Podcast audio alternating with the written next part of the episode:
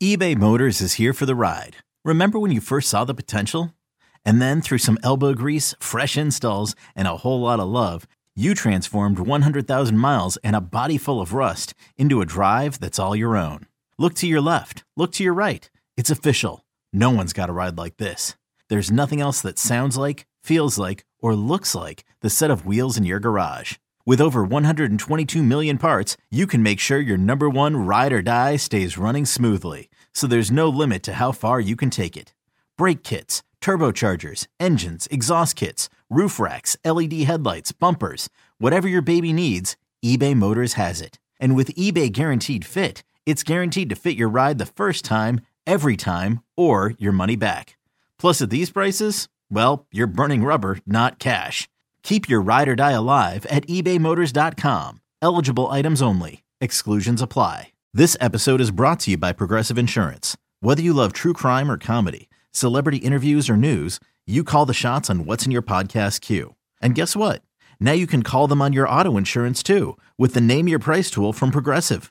It works just the way it sounds. You tell Progressive how much you want to pay for car insurance, and they'll show you coverage options that fit your budget.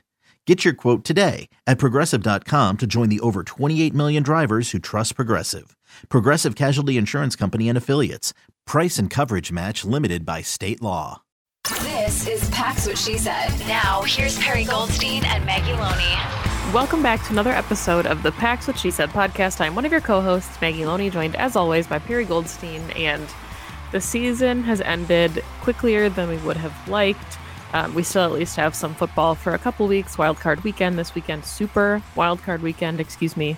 There is a game on Monday night now, um, divisional round, conference championships, and then the Super Bowl in mid February. So, still some football to look forward to, but unfortunately not Packers football. So, Perry, we've had some time to kind of digest the loss a little bit, and we said on Monday that this show would be about the season as a whole. So let's just let's just dive right in with some overall thoughts on the season majorly disappointing in all aspects of everything.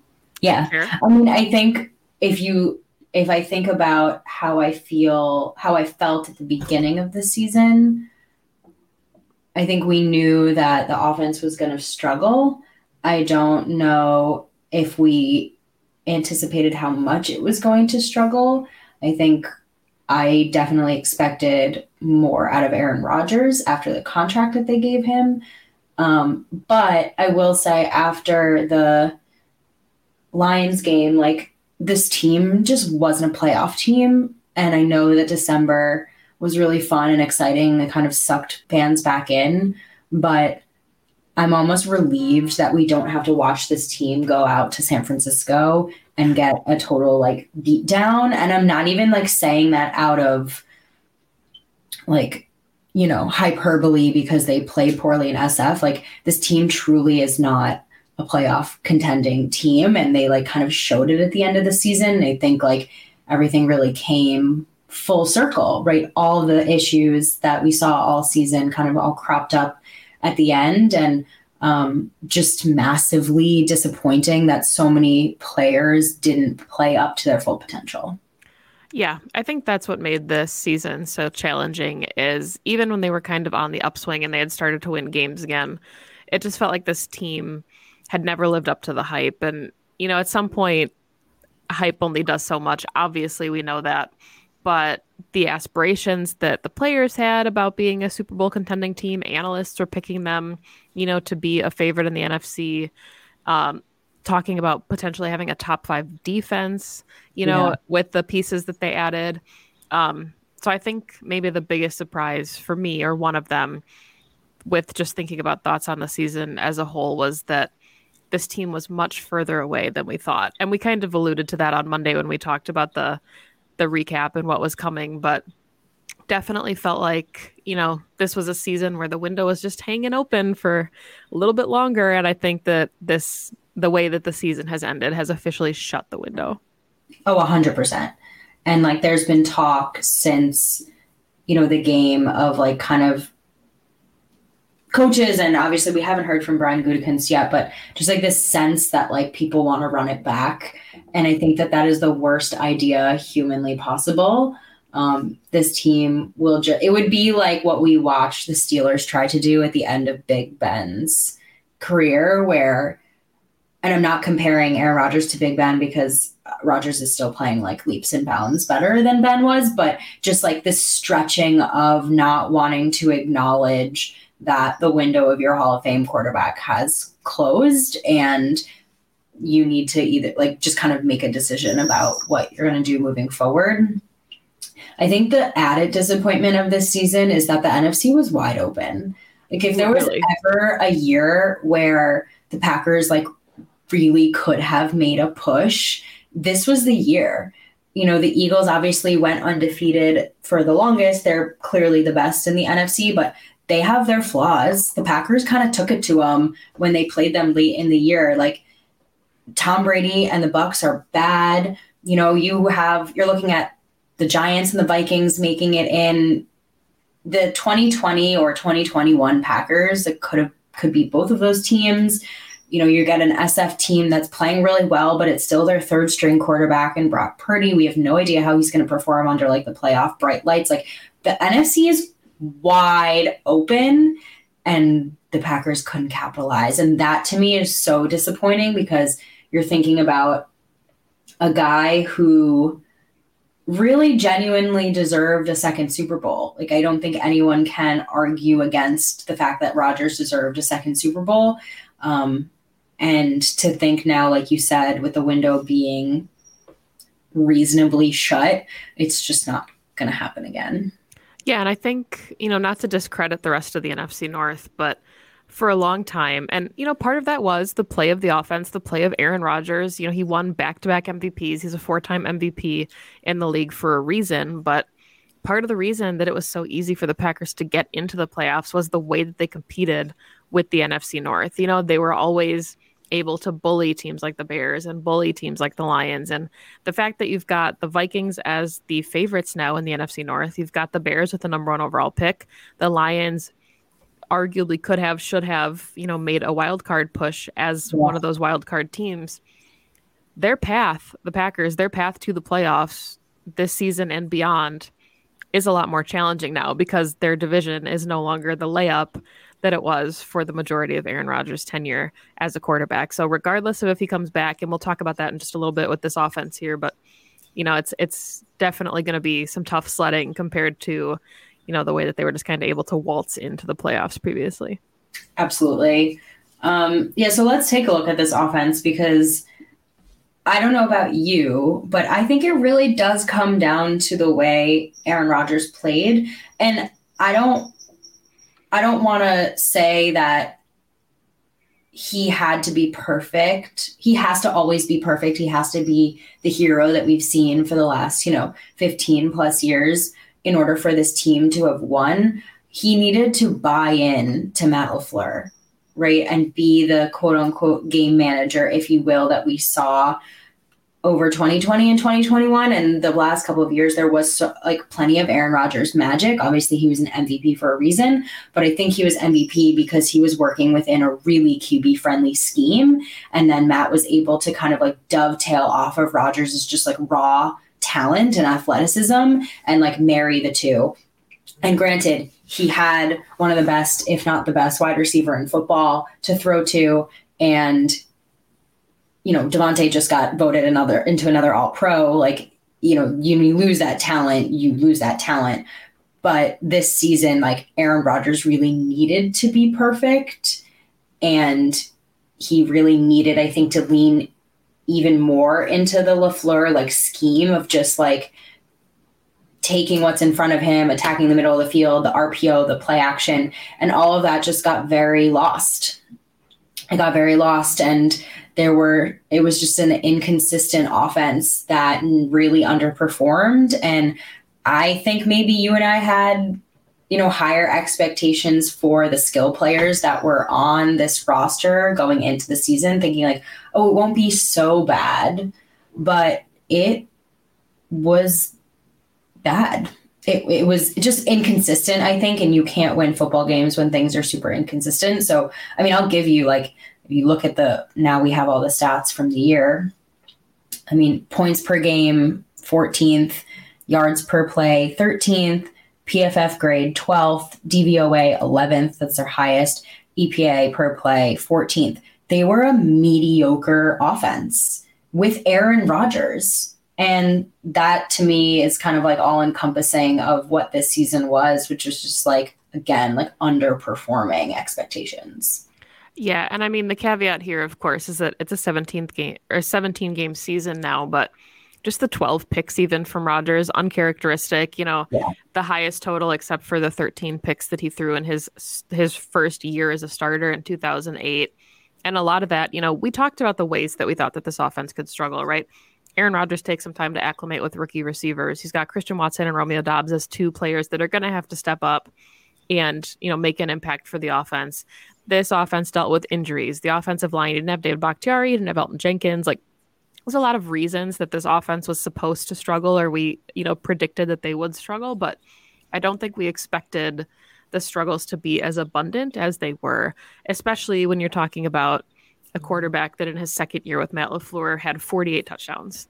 And even last year, you know, had 37 touchdowns. And, you know, I don't want to put all of the blame on him, but you just kind of wonder you know, what happened because it felt like this offense was in such a rhythm. And having Davante Adams helps, obviously. Having an all pro receiver does help with that. But I feel like, and, you know, maybe you agree with this or disagree with this. I felt like this season we heard a lot more about Aaron Rodgers' dissatisfaction with the play calling. And I don't know if that's because they were losing games and it's easy to, you know, ignore some of those things when you're winning football games. But it felt like that was a really big narrative this season that he disagreed with a lot of the play calls or wanted to call plays and we didn't hear about that in 2020 or 2021 this is what i mean by like the lack of buy-in. Like i just agree with you. You could even see there being like you know debate if you will on the field mid-game. And like you you can hear aaron rodgers check out of plays. He says can can can. Like you heard it all the time. And credit to matt lafleur i mean of course you're going to have to give aaron rodgers like some level of leeway here but I wonder, and we'll never know this, if that like derailed game plans when Rodgers is like continuously checking out of plays. And again, there's some level of bias when it works, right? Like you right. said, like when it works, nobody's complaining, but when it doesn't work, it exposes a lot of issues. And like you can point to a number of different scenarios where like potentially it was clearly Matt LaFleur's play calling that just didn't work out and I think that's just going to happen, right? Every coach has those moments, but it is a little bit more clear now that there was like disagreement between the signal caller, the play caller, and the guy throwing the football.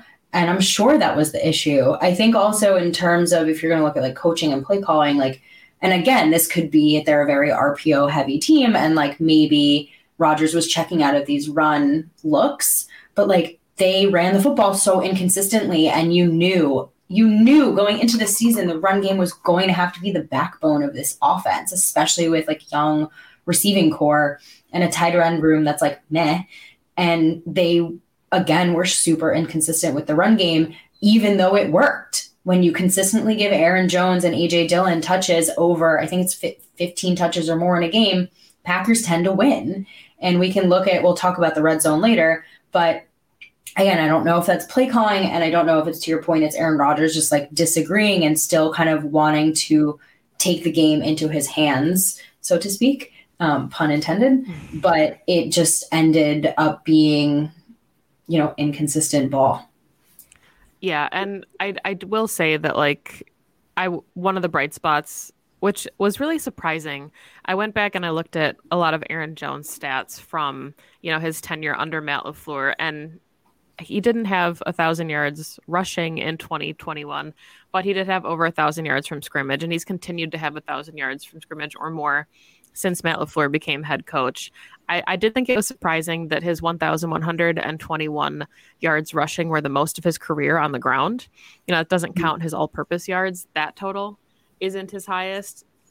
But for only having two rushing touchdowns on the season, I was kind of surprised at the productivity that he had on the ground because and I guess kind of frustrated because you think about all the times he clamored at the TV to get Aaron Jones the ball or to give him more touches and you wonder what his touchdown total, what his what his yardage total would look like if he was given more opportunities or like you said more touches with the football. Okay, picture this. It's Friday afternoon when a thought hits you. I can spend another weekend doing the same old whatever or I can hop into my all-new Hyundai Santa Fe and hit the road. With available H-Track all-wheel drive and three-row seating, my whole family can head deep into the wild. Conquer the weekend in the all-new Hyundai Santa Fe. Visit HyundaiUSA.com or call 562 for more details. Hyundai, there's joy in every journey. Yeah. And it's so funny because I think, you know, you talk about he's, this is his best like rushing season, and yet it still feels like he didn't have the ball enough. Right which is so crazy to me because if you think about all those games where we're looking at the stats, you know, recording this podcast and we're going, Aaron Jones only had 12 touches in this game. Aaron Jones only had nine touches in this game. Like, think about what he could have had if it was really a feed Aaron Jones like led offense.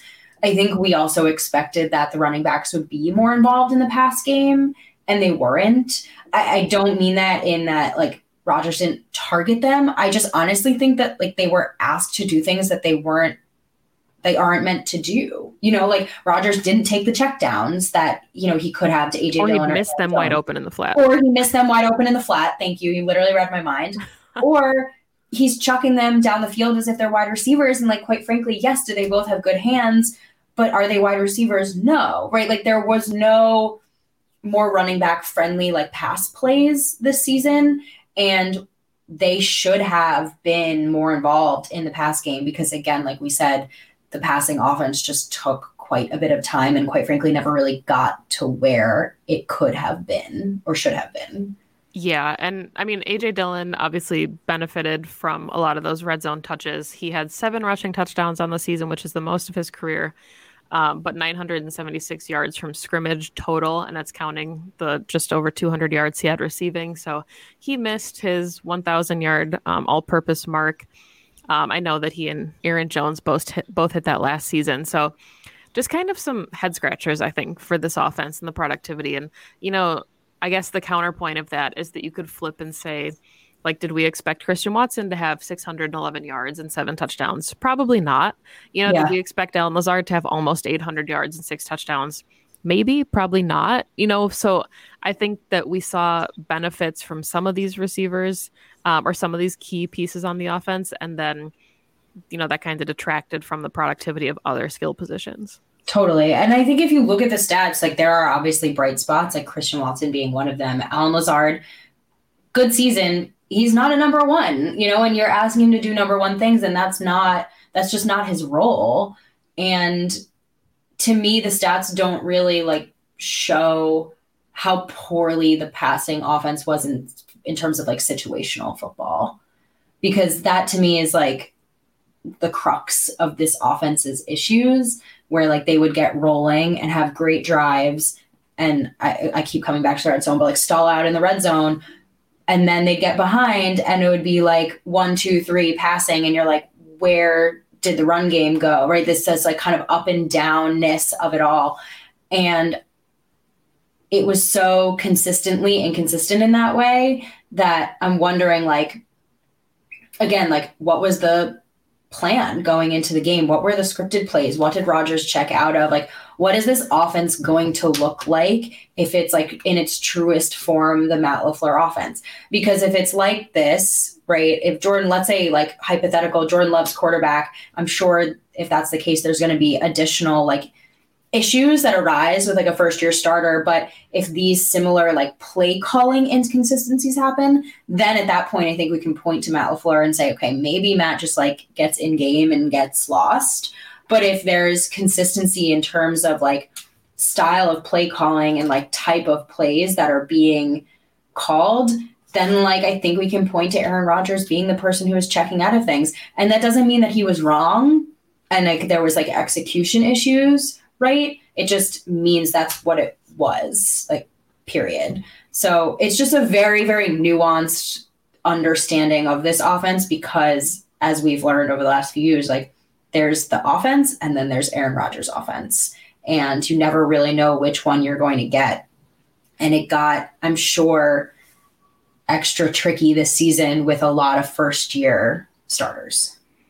Yeah. So, I mean, I, I agree with you 100%. Whether it's Jordan Love, whoever, we talked about it in the middle of the season. We talked about it now. We don't know what's going to happen with Aaron Rodgers, whether Jordan Love is the quarterback if Aaron Rodgers comes back. But we both have said on this podcast before that we're excited for whenever that happens, whenever this time comes that Aaron Rodgers does retire, for Matt LaFleur to be calling plays for a new quarterback because you know, we saw Aaron Rodgers scramble against the Vikings for a touchdown and put the belt on, and that was fun and it was nostalgic. But the way that Matt LaFleur can call an offense obviously will differ from a purely pocket passer like Aaron Rodgers. You know, almost it's it sounds silly to call it old school at this point, but old school quarterbacking to somebody like Jordan Love who can use his legs. And whether it's Jordan Love, whoever it is under center next season, if it's not Aaron Rodgers, um, I think the play calling will be different. And I'd be really curious to see if the red zone offense continues to struggle or, you know, and we can't attribute that solely to the quarterback because you've got guys like Christian Watson and Romeo Doubs that'll be in a second year